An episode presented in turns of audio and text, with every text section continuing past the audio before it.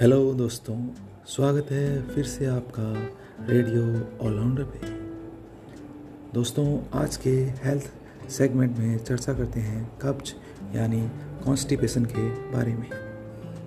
दोस्तों, देश की आबादी का 20 से 30 प्रतिशत भाग कब्ज की समस्या से ग्रसित है। नित्य सोच से निवृत्त होने पर हम एक अच्छा अनुभव फील करते हैं।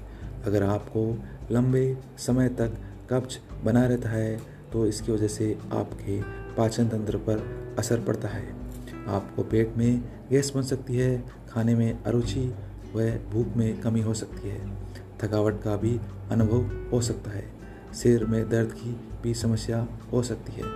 कब्ज के कारणों का अगर हम दूर कर लेवें तो बिना दवा के भी इस समस्या को ठीक कर सकते हैं।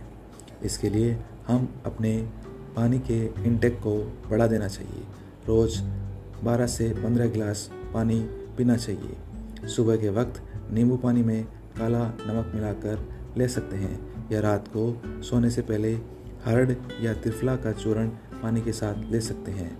इसके अलावा दूध के साथ इसबगुल की भूसी भी ले सकते हैं।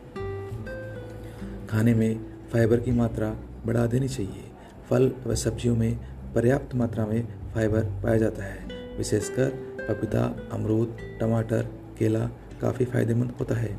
साबुत अनाज व दालों में भी पर्याप्त फाइबर पाया जाता है।